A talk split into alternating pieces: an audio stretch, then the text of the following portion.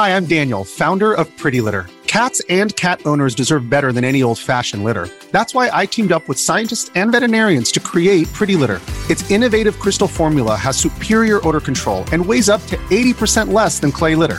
Pretty Litter even monitors health by changing colors to help detect early signs of potential illness. It's the world's smartest kitty litter. Go to prettylitter.com and use code SPOTIFY for 20% off your first order and a free cat toy. Terms and conditions apply. See site for details.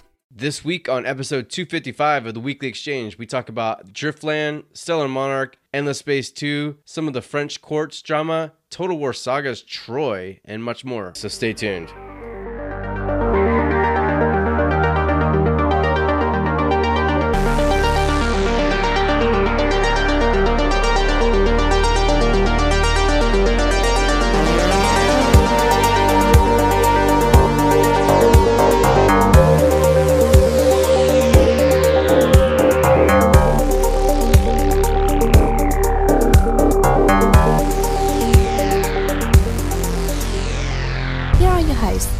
And Nate. Hey Rob, welcome to the show. Glad to be here, man. How you doing? A bit tired. That's kind of like the same old, same old, right? That's just status quo. Mm, yeah, just about. Just about. I'm good, man. I had a four day weekend, so I'm pretty rested, feeling good, feeling excited, hoping that. You know, it's weird. You and I talked on Friday, I think. Yeah, it was like Friday, and we were like, man, mm. this week's kind of slow with news. And then a lot of stuff happened all of a sudden. yeah. Oh yeah, that's true, huh? Right over the weekend. Yeah. And so with our new weekly exchange format, we're going to talk a little bit about the news, but we're also going to kind of delve into some of these topics that probably, you know, are worthy of speaking about, right? Absolutely, but we'll see. In the past, Troy and I tried to do that, and boy, do we have an angry beehive chasing us down. So we'll have to see how that works out. Yeah. Well, the good thing was that our news post generated a lot of positive feedback. So I'm really excited about that because mm. I, I did put some work Oh, into the one that. from Friday. Yeah. I The put one from Friday. put some work into it so it's got like you know there's about 10 topics of things that happened last week and you know the little short synopsis of what it was but also a link and then Hmm. you know i got the artist that i've been working with to get a cool header i think so Oh yeah, the extra extra. Yeah, that's pretty cool. yeah so that's a it's already off to a good start i'm excited to keep doing that but we've got stuff to talk about so tell me about driftland what's going on with driftland So Driftland, the Magic Revival, is a hybrid 4X, Art, 4X Lite RTS, slow burn type of game. It's really cool. It came out earlier this year. It's for a while it was like the best selling game on Steam. It was doing really good. And if you look at their Steam reviews, they're pretty positive. And anybody that I know that plays it, if you ask them, they're like, oh, yeah, it's pretty cool. It's a lot of fun.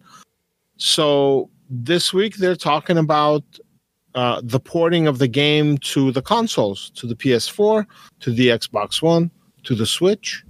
So that is, I believe, also to Mac too, and um, that's really good because any game that gets ported like that will potentially have much larger audience or exposure to a different audience. Not every PC player plays on console. Not everybody that plays on a PS4 has an Xbox One or whatever the newest version of it is, or and the Switch or vice versa. You know, so the game is getting a broader release, and it's really good. And the funny thing is, is that it kind of got me thinking about like 4X and strategy games you know being ported to the other systems so we have age of wonders planetfall and stellaris on uh, i believe on both consoles. I have it for the ps4 but we Yeah, have that and then one- definitely the yeah. biggest ones. And then i yeah you know that's great. I, I really thought about that too but there's not many.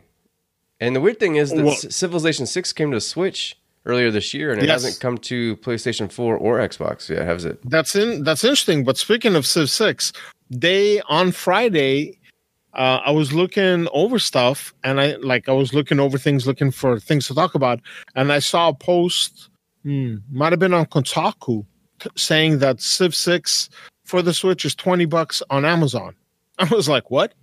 So look, that's what it was, twenty bucks. I must snag myself a copy. So I got a copy. I don't know when I'm gonna get to play it, but I have it for my Switch too. Not that I play all that many things on my Switch to, in the first place, but yeah you know, you'll have to report on that because i really want to know how it plays and whether or not there's like a significant reduction in quality graphics you know all that stuff i really want to know more about that so Maybe you could do like a short It'll be- or something. Yeah, no, don't count on anything from me anytime soon. Or I can a- talk about. Yeah, just a podcast or a quick podcast. Yeah. Review. Let us know. Yeah, that's that's a more realistic thing. Anything writing is just it's beyond me at the moment. But um speaking of Civ 6, so I have it on my iPad and I have a slightly old I think I have an iPad Air 2 maybe or 3 and you can go through about two thirds of the game without really any issues. But then once like the whole map, even on a medium sized map, once the map is fully settled, you start having issues. And at some point, it's just I was having crashes and I stopped playing it. And supposedly those were fixed, but I haven't fired it up again. And Joshua and I actually did a Audible extension for it where we talked about it at great length. So it's again, it's interesting to see these 4X and strategy games. I mean, a lot of the strategy games, a lot of the turn-based combat style, turn-based tactics are kind of making it to the consoles, but now we have the full-blown 4Xs. So definitely excited for that. Yeah, I'll be interested to see how that translates because I have played Driftland quite a bit, and it it will be difficult. I really do think it'll be difficult to port that. They'll have to make a UI that works really well. I definitely don't think it's going to look so great on Switch because I think it's a great game. It's a beautiful game. I mean, and uh, you know, Xbox and PlayStation will be just fine handling that, but Switch, uh, I don't know about that. So I'm just, you know, it's What? it's a game that I think has a, has an audience for sure. It's not for me, but in it, it I, I really I know that we like to call it 4X. I'm not sure that I would call it 4X. And you know that's mainly because there's some elements of 4X that, I, of course, you do like the exploration, and you you know, you, I mean, if you're going to get really technical and literal, the 4Xs are there. But you know, some of the stuff that I really appreciate about 4X games, like uh, you know, detailed diplomacy and stuff like that, Yeah, right. they're, yeah, they're not but- there. So Let, let's be honest here. Let's just just let's be honest here. Most 4X games fail when it comes to diplomacy of any type. So if diplomacy is the only, you know, it's if diplomacy is the main reason why you feel that it doesn't really fit into the 4X box, you know, we have games that are 4X that have diplomacy in it, but it's completely useless. Might as well not even be there because it doesn't do anything. So whether it's there or not, if it's a question of function, yeah, you know, it, it eh. touche. 4x 4x has always been kind of a difficult thing to narrow down and you know nail into place because with each group of games it's changing you know that goalpost keeps being moved You're right, and I think Oliver did a really good piece on it. A long, I mean, it's been a while since he wrote that piece, but his ex, um, sorry, oh yeah yeah the I'm trying to remember his exposition call called, and I forgot the name of it, but his exposition on it was really good because it, it really kind of tried to like narrow in on what what basically what qualities make a 4X game. And Mm-hmm. you know, I think even at the end of his little spiel, he was like, eh, "It's such a such a broad concept, you know. It's, Right, it's really hard to figure out what." But right anyway, but so for the sense of this article we'll just go ahead and say it is Fine. You know what? Let's do Right. it. We're just gonna All we're just gonna move forward with it being a 4X game, which I'm all right with. that's right So anyway, a game that is pseudo 4X and also like grand strategy game, Stellar Mm-hmm. Monarch. I've, I haven't played much of it, and I'm used. I'm really excited too because I I know that there is an expansion coming up, Mm-hmm. and he actually talks about this expansion, and he mentions that he he's decided that he wants to make terraforming a, a mechanic within the game, and he Mm. is asking anybody who's playing, anyone who's willing to put in the effort to apply to him about how that might go about being implemented. So hmm. I, I think it's a cool thing. It, it's it's it's clear that he his new expansion, which first of all, I'm glad to know that he has he's gotten enough back that he feels like he should invest in Stellar Monarch. So nice I, I really do I do want to try it. That's something I'm gonna it's on my list. It's probably this week, so maybe next week I can tell you more about it. But hmm. yeah, for sure, I think it's great that he's reaching out and saying, "Hey, this is something that I want to do. What do you guys think about it? What are your thoughts? Give me some stuff." And you know, that's a cool way to go about it. So Yeah, he did that not too long ago when he was asking about names for the expansion. So he got a bunch of people, you know, spitballing some names. So yeah, you know, anytime you get your community involved, you're already ahead of the curve. And anytime that you take their involvement and do something with it, you're even better off than that, assuming that their involvement actually leads to something good. There's always that true. little thing there. So And in reading through the replies, it sounds like the people don't want that, the uh, implementation of terraforming. So I, I, the overwhelming majority of the responses so far are against the idea of ter- terraforming in the game. Um, they Well- they basically have said that you know like you got to keep to the game's theme of being the emperor, and the emperor Mm-hmm. makes decisions like that. But really, honestly, there are things that it should be doing, uh, you know, as opposed to maybe like a group of scientists or something like that. So Right. Right. Yeah, Well, you know, he did ask and he is getting answers. Whether he He's gets getting the answers. answers he wants. yeah, I know that You know. might, not be the answer he wanted, but he's getting answers, so that's cool. Exactly. So, all right. Well, we had an interesting bit from um, Endless Space, from Amplitude about Endless Space 2. So this was a bit of a mea culpa for the state of the latest expansion for Endless, Endless Space 2 Awakening. Um, I don't know if you, well, I know you remember, but I don't know if a lot of the listeners remember that when Endless Space 2 came out, there was an issue where it was it was a bug where you were stuck basically in a turn as it was kind of like processing the turn. There's some kind of an infinite loop in there. And it was really early in the game that it was happening, and a lot of people were struggling with it and having issues. So that kind of resurfaced again. And again, people like, oh, come on, you know, the game's been out for so long. Why is this back?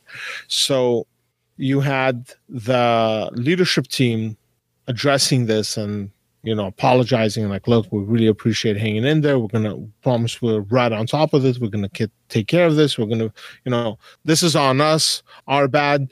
When we were testing it somehow this slipped through. And it happens you know even when you have um paid professionals that are beta testing stuff sometimes you get stuck like in and i'm not defending amplitude. I'm not it's not because oh i'm a vip which i am. Oh i'm an amplitude fanboy which i am too that go you know i have no issue admitting either of those things. But when something doesn't work it doesn't work. And i'm not going to be standing there you know rallying the troops and waving the flag to defend you know to defend from from negative comments because you know what? Sometimes a negative comment granted let's not get nasty but Yeah. not being friendly or, and and not being not being constructive are very different things so a, a negative comment that's constructive is better than somebody just coming out and th- throwing out a threat not that i saw any of those or anything like that i'm just saying No, so you had people reporting it right, and and I- very frustrated they were on our forums too. I mean, there were quite a few people that came on our forums and said, "Man, like I'm running into bugs. I'm running into stuff that I just did not expect." Mhm. And then even so, through our Discord, we have people that are on, our Discord that are associated and employed by Amplitude Studios, and even they said, mm-hmm. like, "Okay, we kind of dropped the ball here. Like, we would normally have had a, a closed beta testing, and we didn't do that because of Gamescom, and we we screwed up." So, and you know, I think that's cool because a lot of people, a lot of game developers, they don't acknowledge stuff like that. They don't come out mm-hmm. and say, "Wow, okay, we screwed up. We're gonna fix this." I mean, I think it's becoming more and more common, which is great. But here, Amplitude Studios owning up to it, saying, "All right, we didn't take the time we needed. We're gonna fix this. There's definitely some things we need to do right now, and we've gotten those down, and we're already working on a patch now. Um, and then by the mm-hmm. time the you know the first week in October, we're gonna have as many things we can fix. We promise, and I think that's good. I like a time. I like a timeline. I like mm-hmm. the fact that they they try to knock out the biggest bugs immediately, and they did, from what I understand. Mm-hmm. And now they're just gonna you know kind of focus on what would make the game more polished and more fun. So and I just want to. I'm I'm not going to throw shade at anybody else, but I will make one comparison real quick. So I will take Firaxis. So in the past, Firaxis, when they were supporting Civ and like Beyond Earth and whatnot, they had these quarterly or semi-annually or annual like major updates. But in between, when stuff was happening, they were just kind of collecting it. And I believe this changed prior to Gathering Storm. yeah, So this was after Rise and Fall. They started doing more frequent updates and becoming more communicative with the player base and going on other forums like Civ Fanatics outside of their own personal forums and outside of Steam. I've seen them posting, and they were always Civ Fanatics is like this forum that's like it's literally exactly what it says. There are the people there. Firaxis most likely is poaching people from there for closed beta, for Right, working yeah. for them because there's incredible talent there. So out of that forum, they give feedback and the way they play test the game, it's like, wow. Like I have not seen too many places that have that type of depth, but that's also because of how old that forum is and how they've been going through the various iterations of the game over the many, many years. Like I think they've been around for like at least 25 years. Yeah. 20, 25 years, maybe under a different name, but the Right. core group's been there. So Firaxis started doing more frequent updates, and if something's wrong, they'll come on and they'll be like, "Look, you know, this is what's happening. We're on top of it. We're sorry. We're taking care." And that's important because right now in the gaming community as a whole, not any particular genre or any particular company or publisher, just as a whole, there's a lot of vitriol. There's always a lot of vitriol, but right now it's pretty bad.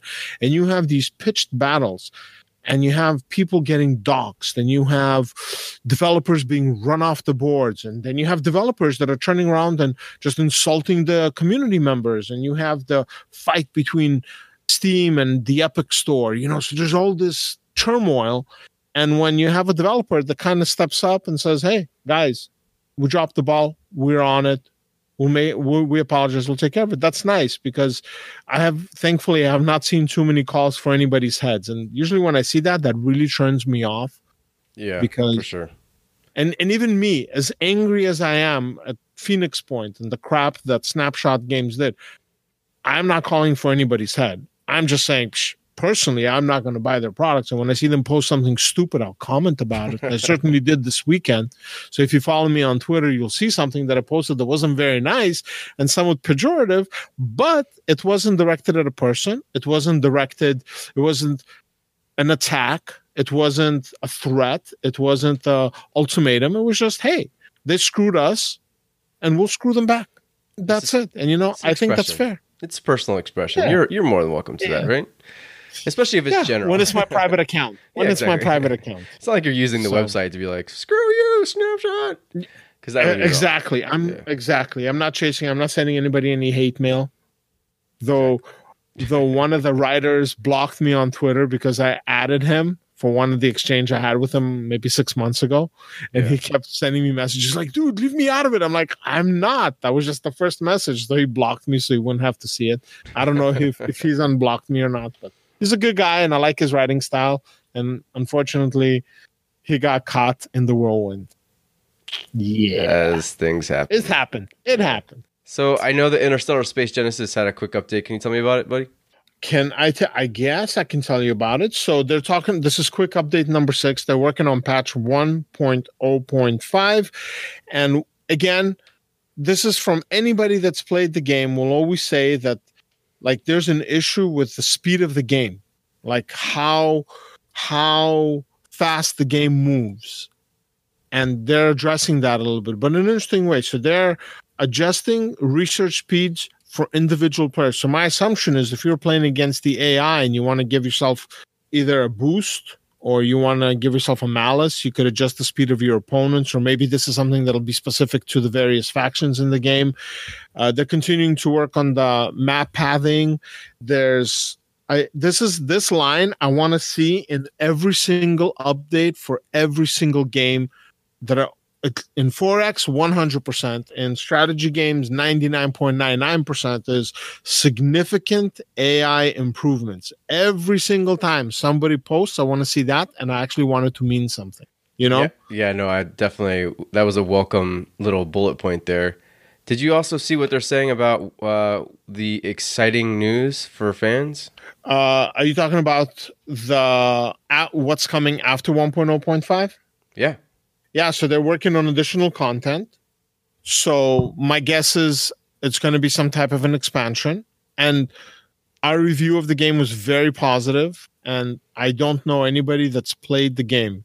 Genuinely and legitimately do not know anybody that's played the game that's come back to me and said oh man this game is awful. I hate it. Everybody's come back oh yeah this is really good you know this thing little thing that little thing but overall they you know they, they did a really good job. These guys know what they're doing. So i'm very curious to see what like i know what they said so they're going to overhaul the graphics which is great. This is something that we actually commented on the audible extension when we were talking about like the, the structures on the planet and like the appearance of that. Like what's there is something that we saw 25 years ago you know they could have done more so maybe Yeah, no, they are that's- you know? that's probably the most exciting for me because I think you. I mean, everybody brought up a good point about the fact that the gameplay is pretty solid. There's a lot of things to like about the gameplay, and I, I agree with those.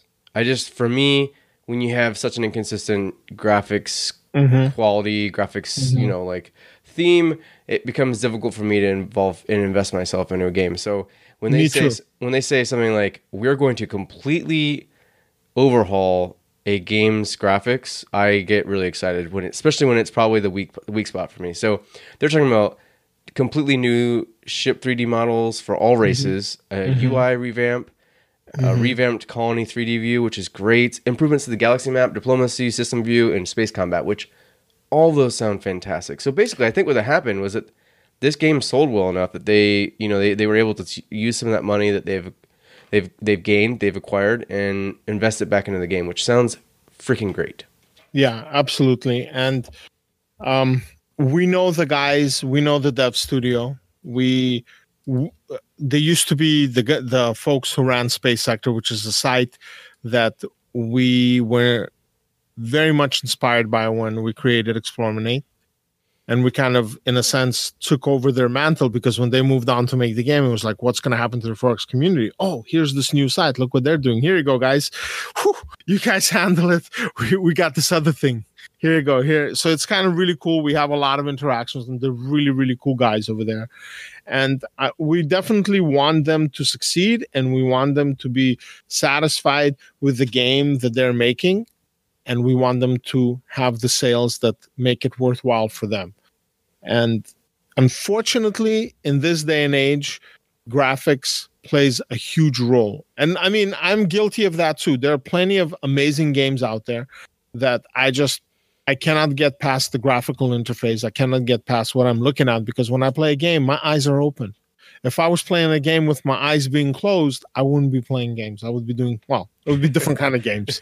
But listening to Yeah, exactly. I would be doing something else. If I'm not if I'm playing a game on a computer that costs two thousand, three thousand, four thousand, five thousand dollars, that with with a 49 inch monitor and you know with these crazy sound systems and just the most the best and the greatest and i'm playing something that i played on a computer that maybe at the time if i remember correctly i think my pc back in the early 90s cost like three or four grand but looked like something you know looked like something i think my um my uh, fitness tracker has better graphics than my pc did from the 90s and when i'm playing a modern game that looks like that my fitness tracker is too powerful for it i i can't i can't look past it. I mean i'll admit the game is good. I just won't play it. So you know again back to that whole personal preference thing And so let's talk So- about Alliance of the Sacred Suns real quick because this is an update that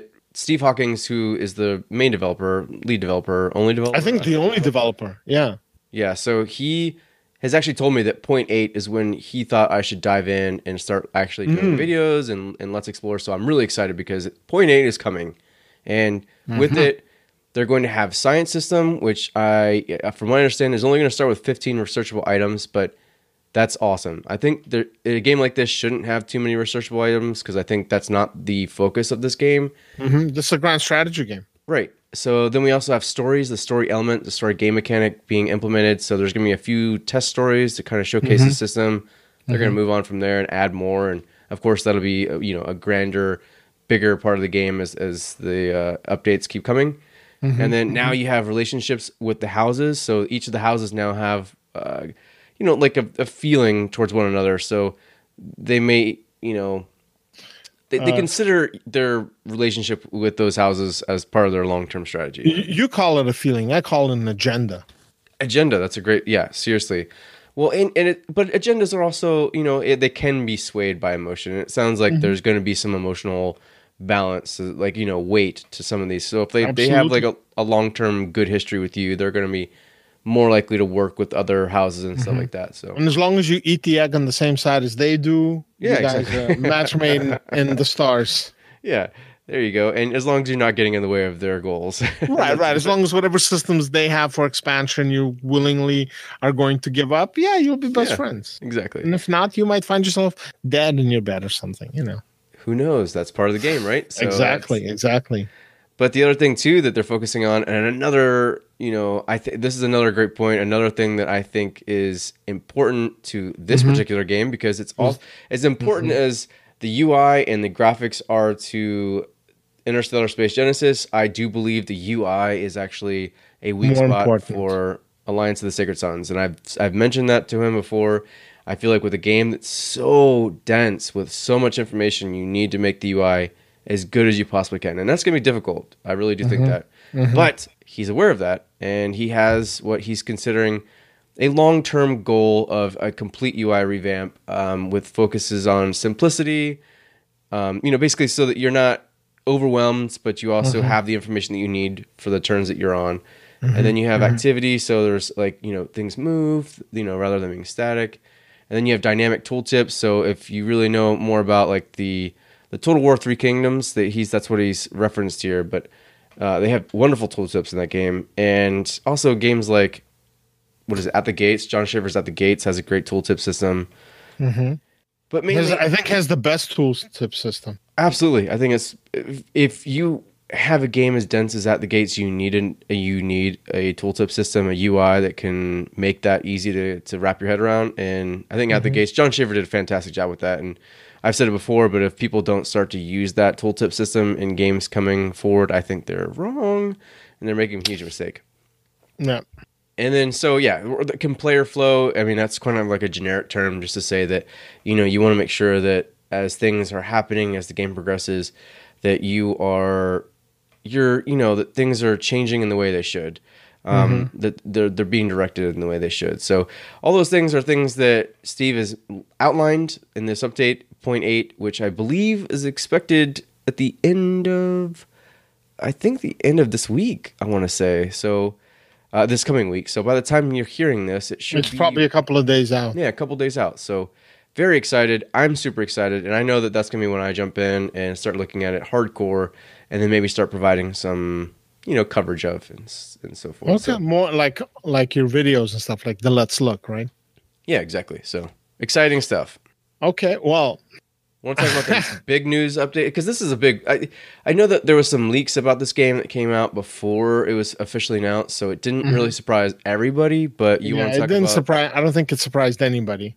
so tell me least of- about Total War least of- Sagas. I will. Least of all, the person who is the number one feature in this game. This game is about his life and the difficulties he's experienced. This is Total War Sagas Troy. Troy This is going Troy Costisick. This is going to cover all of the different trials and tribulations he's had. I saw him posting that he's done a lot of work, and thanks thanks to Creative Assembly, That's where he's been. That's where. He, that's, That's- why he had to step back. So that's why he had to step back. Now you guys know. He's uh, actually playing every character in the game, so everybody's going to have his animations. and his voice and acting. everybody's going to have his voice acting in his face. Apparently, he's a really strong voice actor, and he can really grunt and you know imitate the sound of swords and shields, and you know It's a natural But progression all- from his book. So it's basically that's right. his life and then what he would do if he were in his own book series. It's a, it's a great. That's I'm right. excited, man. I, I am too. Actually, I'm going to take that back a second. I would be excited if that's what this game was about. But since that game is not about, not because I, I want to live Troy's life, but because I think living Troy's life would be significantly more interesting than actually playing this game. Oh, For me, see, this is yes, where we're going to disagree. we are we are bound to disagree, and I will tell you why we disagree. Because I have played the version of this game four times in the last what seven years. So we had we had uh, Total War, we had Rome, right? Rome two. Rome, Rome two, yeah. Who el- what else did we have after that?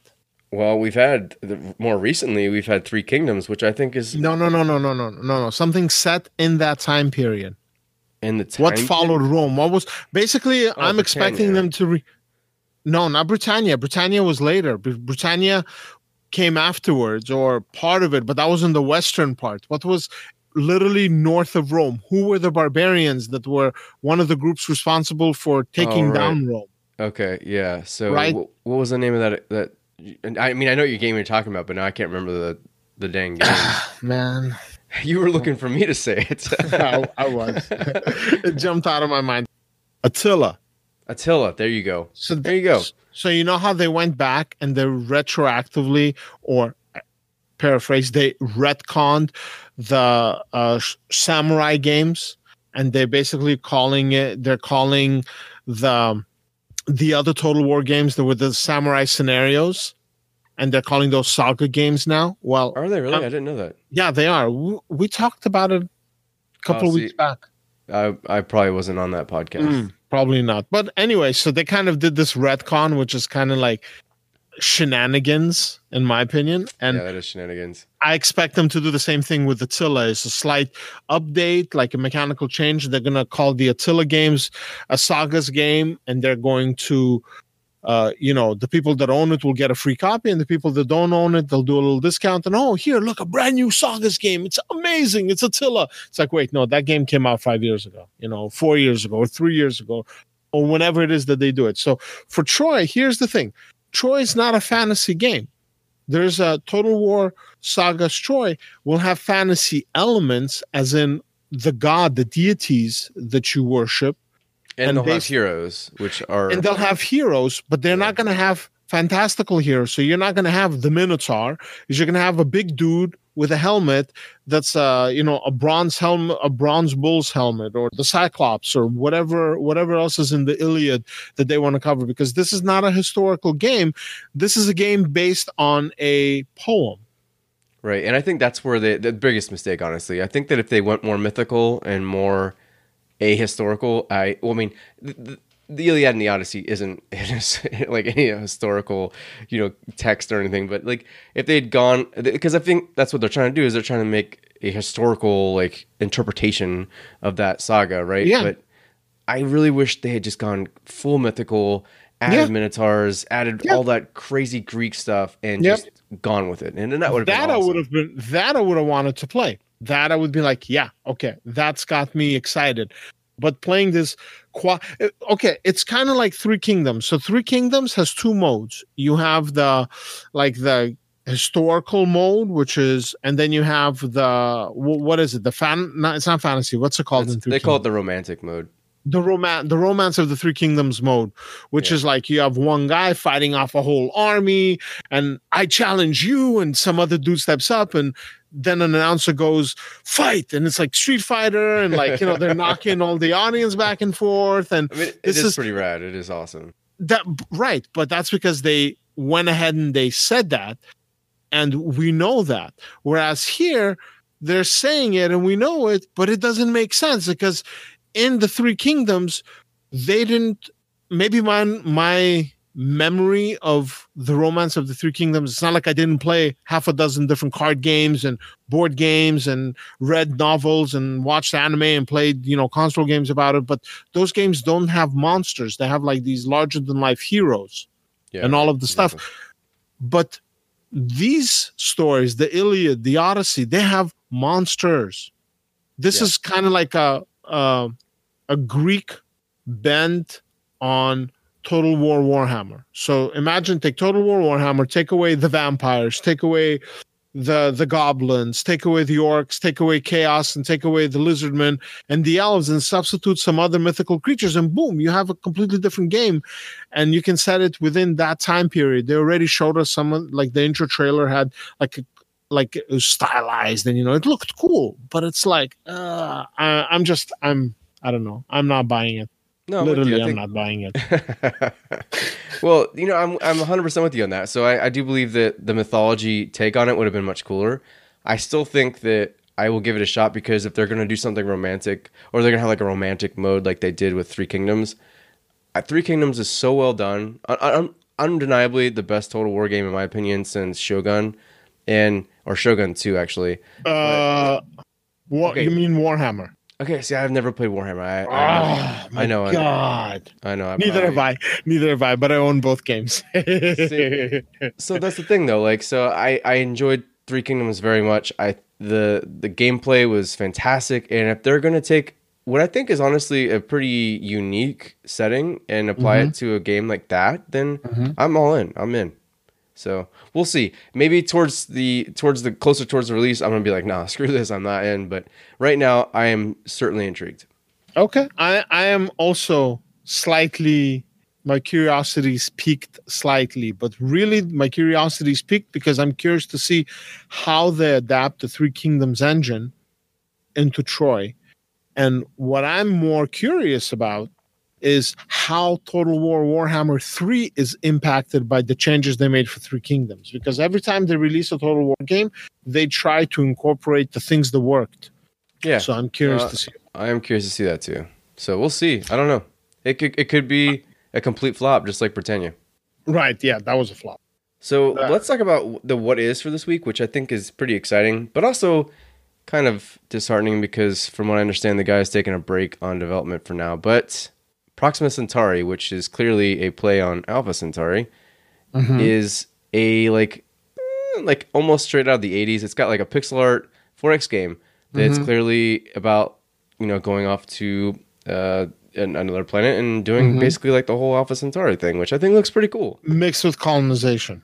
Yeah, I think it actually looks really damn good. It's just unfortunate. I guess in, in July he said that he was taking a break for whatever reason. He didn't mention any reason why. He just said he was taking a break until later this year. So hopefully that means My he'll be- guess is finances. finances, or maybe he had to take like a summer siesta or something. I don't know. Yeah. Either way, he's hopefully coming back to it soon. But it does look like a promising project, and I hope that maybe if we highlight it a little bit, it would uh, it would Get a little attention to it. Yeah. It's it, this to me. This looks like a mobile game, not in a sense that it needs to be a mobile, but it looks like a kind of game that belongs on mobile. It's not a graphically demanding game, and it looks like it has a lot of elements that if you know, here's your finger and just move it around and do stuff versus controllers or keyboard. So I, I'm curious to see how this game, you know, what happens with it at the end of the year, where development goes with it, because you know the tr- the truth of it is is that everybody that I know who's young doesn't play on a PC. It's very rare when somebody plays on a PC. They play on a handheld and an iPad. They maybe a Surface, maybe you know a Switch or or their phone or something like that. So for better or for worse, you know, times are times be changing, right? Yeah, we got to get with them, man. So man.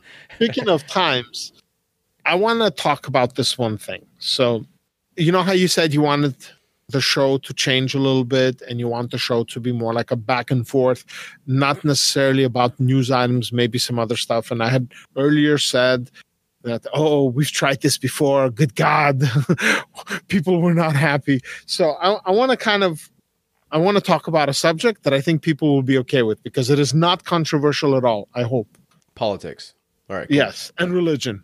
Oh, there we go. Let's do it. Let's do it. Okay, so the first topic I want to talk about is game music. Now, we've done a piece about it, we've spoken about it on previous podcasts many times, but something in particular. So, earlier this week, I was listening to one of my Pandora mixes, and this song came on.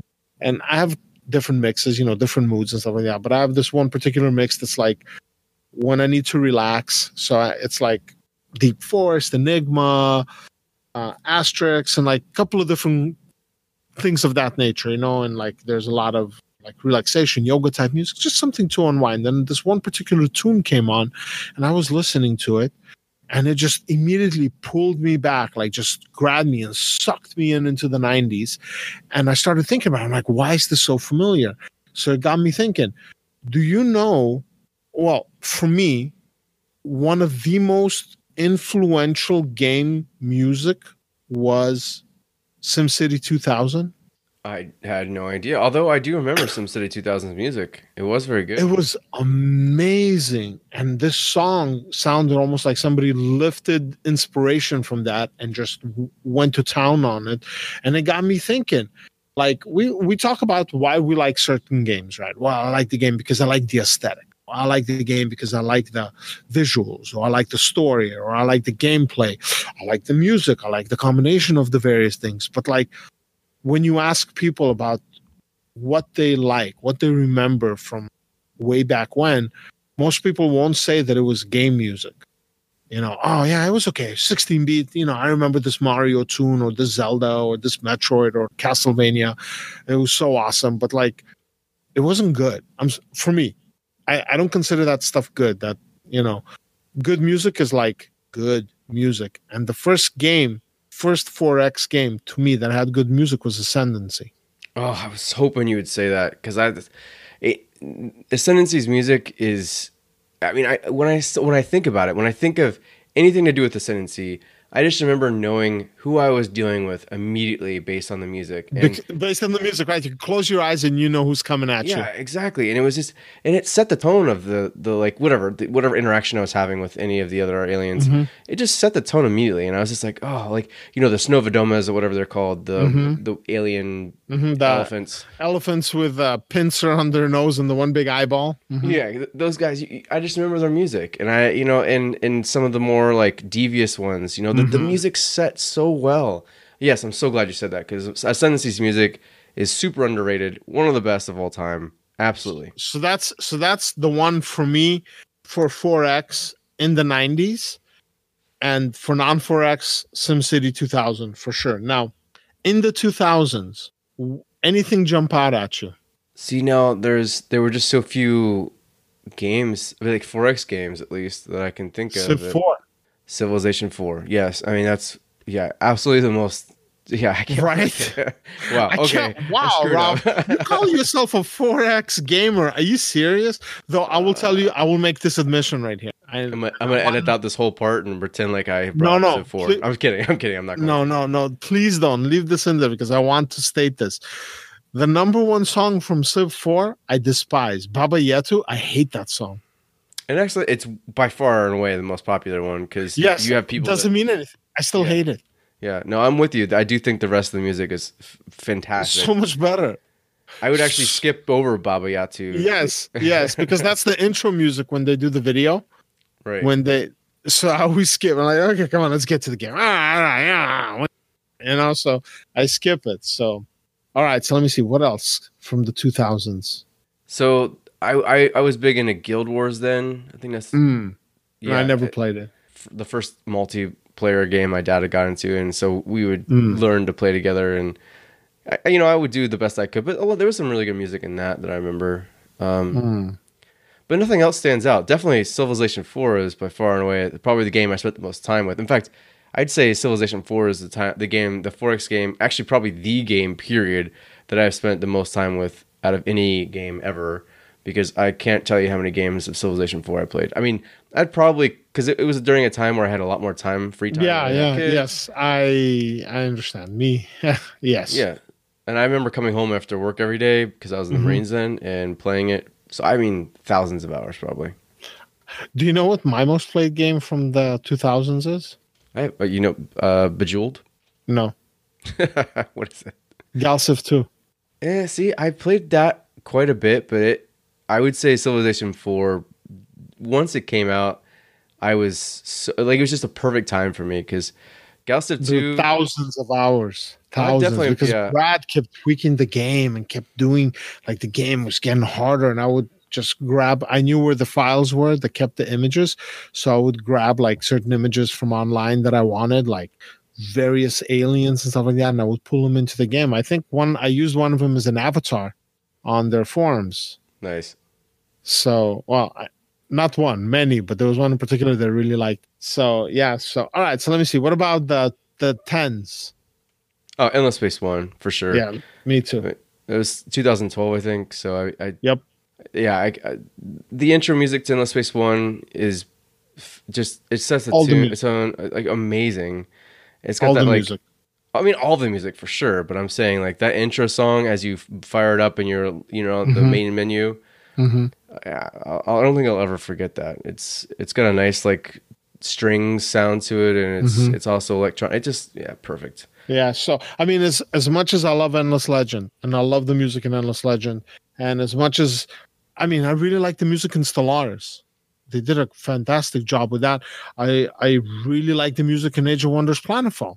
You know, they did Yeah, a those are all fantastic job on that. Endless Space Two, fantastic. If It's made by the same pe- same group of people, the same production group that does Endless Legend and Endless Space. But Endless Space One, just it's better. It's the best game music, in my opinion, of the t- of the teens, 2010s so far. I mean, I haven't heard anything better yet. I'd agree with you on all accounts because I think that all those games have fantastic music, and it wasn't until Endless Space One came out that I realized that I was missing out on good music because I'd hmm. I'd, I'd gone back and I'm like, oh wow, okay. So at, at the time, I remember thinking of Civilization Four being the last time I really enjoyed music, and then before that, I mm-hmm. remember thinking Ascendancy had amazing music. So Yeah, Endless Space One, and then of course I'm gonna plug the whole like you know GoFundMe thing right now because Oh. we could have, we could have the, the guy. way, by the way, by the way, I'm not mentioning this as an opportunity to segue into a plug. I'm just, you know, I'm taking the I'm taking okay. You're taking the initiative. Go ahead. Go So- ahead. No, it's just an opportunity to be like, hey, listen, we could have that dude that's put this really awesome music out there do our podcast intro. So if you want to help out with that, that'd be great. GoFundMe on our site. There you go. And s- and some people, I read some of the comments are like, I don't get it.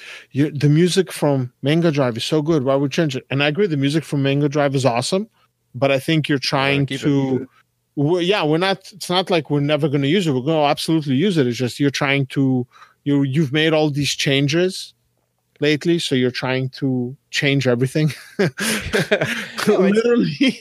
it would just be cool to have I so it just as like a rotation, right? So here we have Sure. one of the most well if not the most well-known 4X composer, music composer doing mm-hmm. something for probably the right most now. well-known Right now. Yeah, Right. One of the most Remember, well-known Baba Yetu. Nothing can surpass Baba Yetu. Right, again, I totally understand that, but right now, yes, the That- the, the that one won Grammys, didn't it? Yeah, you know, it, it, I, I mean, it's been played. I've heard other people sing it. Like I've heard Right. other groups make it. I had. Tuva. I've heard Tuvan throat singers sing it. That's just like Yeah, so there you go. Now you know you've made it right. right. But no, the idea is just to sort of add it to our rotation, but obviously clearly play it as the intro to this podcast for some time Mm-hmm. as a celebration of how awesome that that that would be. So but Sounds yeah, good. all the music would stay. Mangadrive, we've we've we we had a great relationship with that guy. We still we still have a great relationship. It's just we, we kind of fell off the radar. haven't talked Yeah, no, we to that to them for a long time. So But And- yes, we have some fantastic music from him, so I'd be happy to keep that in a rotation. I just really think it'd be great to have a Flybyno introduction. So that's where I'm. That's what I'm hoping for. Regardless, it's going to happen. I'm just hoping you guys will help me. Like I said, okay. So all right, let's move on to the next topic. So this one is contentious and this one is political, but this one is interesting. So I uh, this was six months ago or so. I started the Valve versus Steam thread, and we've had all kinds of drama within that thread. And here's the thing I, I kind of have to repeat this again. Like, look, whether you agree with me or not, that's fine. If you disagree with me, state why. If you agree with me, state why. But what you don't, what I don't want to ever see in a thread is people disagreeing with each other and then attacking one another. I can disagree with people without attacking them. But if somebody attacks me, then okay, I'll attack you back. And I can promise you, I can be really nasty and I can say some really horrible stuff. in five different languages, right? In, in yeah, in many languages, I'll get you. I'll find what works and I'll get you. But that's not it. You see, when you resort to insults and personal attacks and profanity, that's just being lazy. That's just almost like giving up. Like, oh, I'm so frustrated. F you. We're done. You know, it's like, okay, well, then just don't participate. Say you're out, and that's it. So, anyways, so this past week, there has been an interesting development. Now, this has nothing to do with Epic or Steam. Well, it has everything to do with Steam. It has nothing to do with the Epic Store, but it's interesting because it might impact the Epic Store too. And I'm dying to know how they're going to react to this. Not dying, but really wanting. So basically, French court has ruled that Valve must allow Steam users to resell their games. So when we buy a game through Steam, we're buying, we don't own the game. Essentially, if Steam went out of business unless you downloaded the game and kept your computer offline where nothing updated on it. I'm assuming when Steam goes and you know it nukes itself, it'll wipe everything out. Whereas, let's say if you buy something from Good Old Games or my apologies, GOG, you download a a, a version of the game that's completely open, no copyright protection, no DRM, nothing. You know, you got it, it's yours. So there's another player in all of this. But basically, if you can sell your used games, when I look in my Steam library, I think I have like 152 games, maybe 151, 53, something like that. And like some of them I bought on impulse. So if I could just be like, oh man, I just want to get rid of these games, I can sell them. Yeah, yeah, please. I'll, I'd gladly sell them. So you know, I'm curious, wh- how is that going to play out? I mean, that's going to be in Europe, but is it going to make its way to the US? Is it going to be just simpler for Steam to just permit this across the board, or are they going to, or is Valve going to fight them back as you know, hand tooth and nail? And then if that does get happen you know what's going to happen with the epic store because they're notorious for not doing stuff like this. They do other stuff. Oh we'll give you games. We'll you know give a bigger cut to this to that. But like there's a lot of stuff that steam has that people take for granted and that's kind of what my personal perspective was is that you know if somebody's coming into a marketplace and within the marketplace you already have all of these features any other service or any other product would try to match those features. So for example, I'll give you I'll use Tesla. When Tesla came into the marketplace and started selling cars, they didn't sell cars without seat belts, headlights, windshield wipers, chairs, steering wheels or you know whatever some controls because all the cars have them so they have to sell a product that's on the level. But some of the stuff that epic does it's not matching steam. And they had the roadmap like oh we're going to do this we're going to do that. That roadmap's disappeared. They they blew all of those promises. They're gone they're like, no, but we're the good guys. And Valve are the bad guys. And Valve is like, we don't have to say anything. We just got to make more money, you know? So the only good guy out of all of this, in my opinion, are good old games. I mean, GOG. But actually, I think the only good guy right now are the French, the French courts. well, we'll, we'll see. We'll see if this lasts because that's, you know, uh, I, I'm game. I'd sell probably half the games that are in my library and because I don't do impulse buys anymore like that. Games I buy, if I don't play them now, I plan to play them later. But I have quite a few games in my library that I will never play, and I don't want to delete them just because there's a way to delete them. It's very elaborate, but there's a way to do them. But I'm yeah, afraid like, once I delete them, I forget that I deleted them and make another impulse buy at some point and be like, "Damn it! No, I think I bought this second time. Why did I do that?" You know?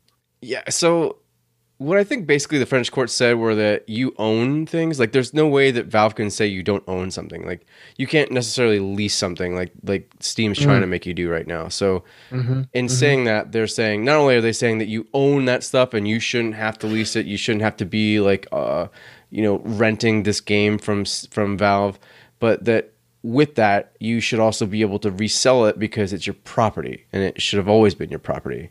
So that's what I think I, I really liked about it was that it was definitely it was not only saying like you should be able to resell this stuff, which I totally agree with, but I also think that it was trying to say in its own way that this there's just no reason for video games on this platform to be leased in the way they are. They right. should be your own property. You should be allowed to do whatever the hell you want with your own property. And and and, and Steam's going to have to react because I mean if the French are doing it, it's only a matter of time before the Germans do it. Well, it's not the Germans; it's the whole EU will have to. I know that's what I'm saying. Like that, and then it becomes an EU thing. So yeah, and then hopefully it becomes an American. I mean, I don't think it ever will because oh, it it'll have to be because think about it. The what happened with the EU with the EULA rules and stuff like that that's been right, applied okay. globally. Yeah, absolutely. they're like it's too much of a so the market. So if you take like North and South, if you take the Americas in general, North and South America, Canada, the US, all the nations in Central America, South America, and you lump them all together, that's a pretty large amount of people. Now, there's all kinds of price disparity and there's all kinds of other stuff going on, but all that stuff aside, just US and Canada, that's that's a I mean, we have a lot of our fan base from there. And that's a huge chunk of people. Yeah, it'll be interesting to see how Epic responds to because, no, of course, not, if it's not just Epic. What about like the Sony store, the Sony Play Store? No, and, yeah, and absolutely. Microsoft with Xbox and you know Nintendo because all of those stores essentially when we're buying digital copies of games we don't own the game. If you read the eula not one of them says you own the game. You're buying a license for the game. So they can go and they can change whatever the hell they want. And i mean they do that on on mobile devices. I'll give you an example. Um i bought a couple of games that my kids play right? So I bought the full version of Plants vs. Zombies, not Garden Warfare, but just Plants vs. Zombies 1, Plants vs. Zombies 2. Game I play, Bejeweled 3, uh, Angry Birds 1, 2, 3. Well, the company that made those, I believe, is PopCap, or that's the publisher. EA bought them out. So EA own, has owned PopCap now for quite a while. So it went back in, and the thing is, I paid the, I paid full price for these games. I bought the games. I didn't get a free version where it's full of ads I bought them. They're like five bucks a pop or whatever they were. And so like a whole bunch of different. So I spent maybe I don't know, 50 $60 on a whole bunch of mobile games that my kids can play. And I can, you know, no internet, lock all the ads out, lock all the in app transactions, purchases, none of that stuff, right? Well, after EA bought them, it went in and changed everything to free to play. Even offline, you get ads, you unskippable ads, redirects. And it's like, but I paid for this. I paid for a full version of a game for a key. And they're like, oh, well, you don't really own it. You're just, I, I got in touch with them. I'm like, what the hell?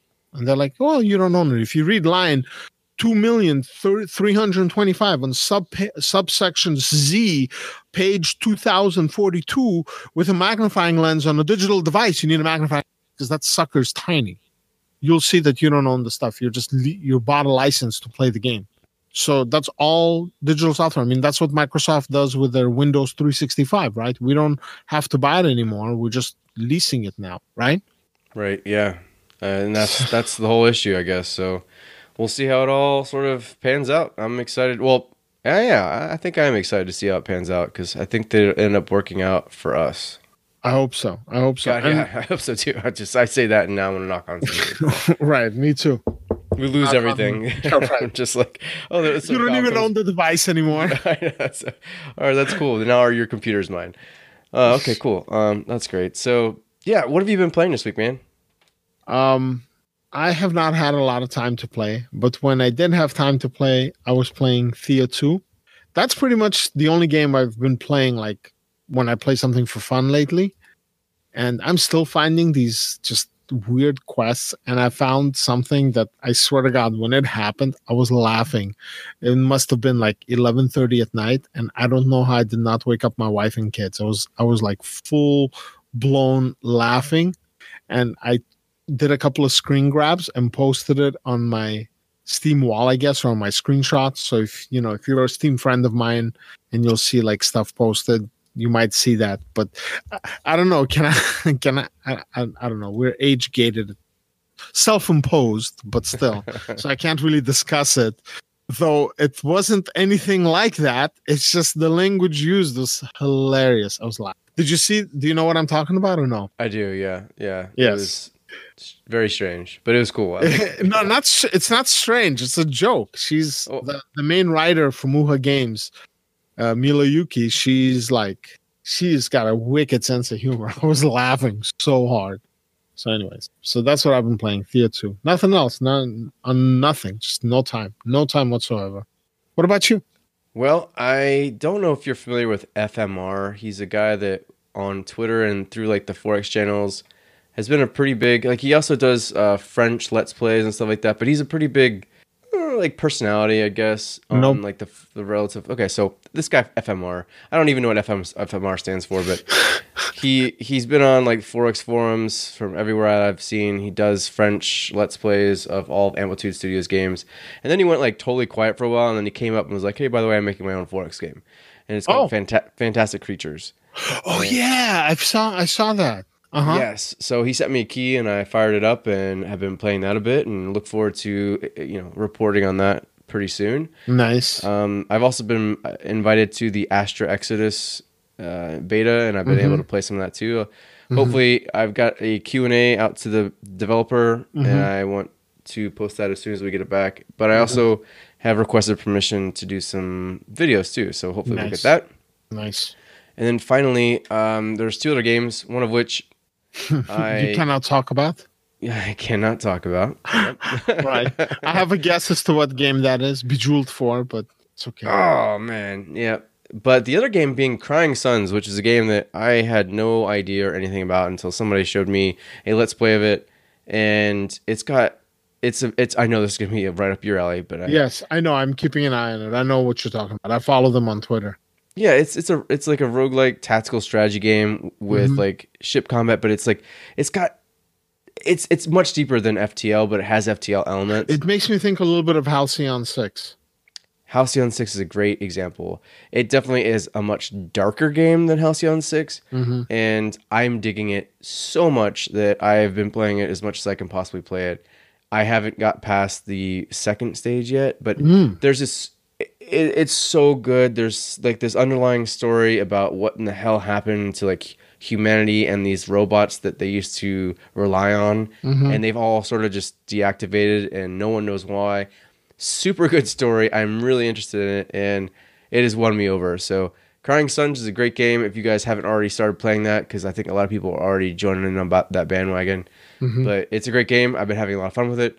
And then yeah, those other two 4X games, and then one game that I'm not allowed to talk about, so I'm not going to talk about it.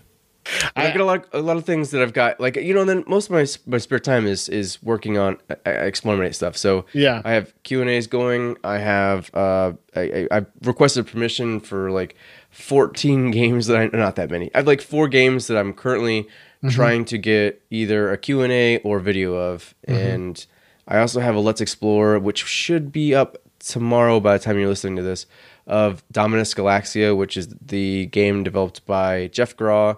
Um, and I also have a podcast that I dealt with. I did podcast interviews that I did with him uh, about Dominus Galaxia. So Nice. this week's Well, gonna be like a Dominus Galaxia week Are 'cause you- he's moving into Kickstarter. So quick question for you. So I know that um, you got access to that uh, last written piece by Troy. You think you're going to knock it out this week? Yes, um, if it's not this week, it should be early next week. So if you haven't seen Okay. the exposition by Troy this week yet, it'll be early next week. We have a lot of great content coming, so it's kind of I'm just trying to schedule it and space it No, out I, enough so that we're dude, not. I know how it is. I know Yeah. how it is. I know exactly how it is. It's um, unfortunately I can't contribute because in my spare time I'm trying to catch up on the stuff I couldn't do in my regular time. And when I have a break from my spare time, I'm trying to catch up on the stuff that I couldn't finish in my spare time from the regular things. So by the time that I'm done with everything, I'm just like sitting there and I'm like, I'm going to sleep. I get it. I totally get it. So, I mean, in So- the meantime, uh, you know, there's a few of us working behind the scenes trying to get a lot of stuff done, and hopefully, you guys will be enjoying some really good content coming soon. So, Yeah. Okay. I think And- that's and- it for this. Yeah, yeah, well, saying that again, uh, I know we're all going to do it. We always going to do it, but thank you to the Patreons that make it possible, the patrons Mm-hmm. from Patreon that make it possible, and thank you to the people who have actually already donated to the GoFundMe for Flybyno. You mean everything to me. So everybody who supports us in any way is amazing. Uh, those of you guys who've been on the Discord lately and have seen some of the, the fun stuff that I've done with the bot, Dude, that bot's overwhelming. that bot's everywhere. he's funny though. He's, He's- he's- we might need to tone him down a little yeah, bit. the, But he's, the frequency needs to be cut down by like, you know, 50 or 200% is, is my suggestion. I, I have a feeling that the that the people that are enjoying the bot are going to get their pitchforks and torches and that's coming. I see it already. Well, anyways, if you guys aren't in our Discord yet, please come join it. And if you hate our Discord bot, let me know. I'll do something to tone him down. Yeah, try to execute it, see what happens. Yeah, exactly. anyways, guys, thanks for listening this week. This was Rob and Nate for Explorminate. We'll talk to you guys next week. See ya. Bye.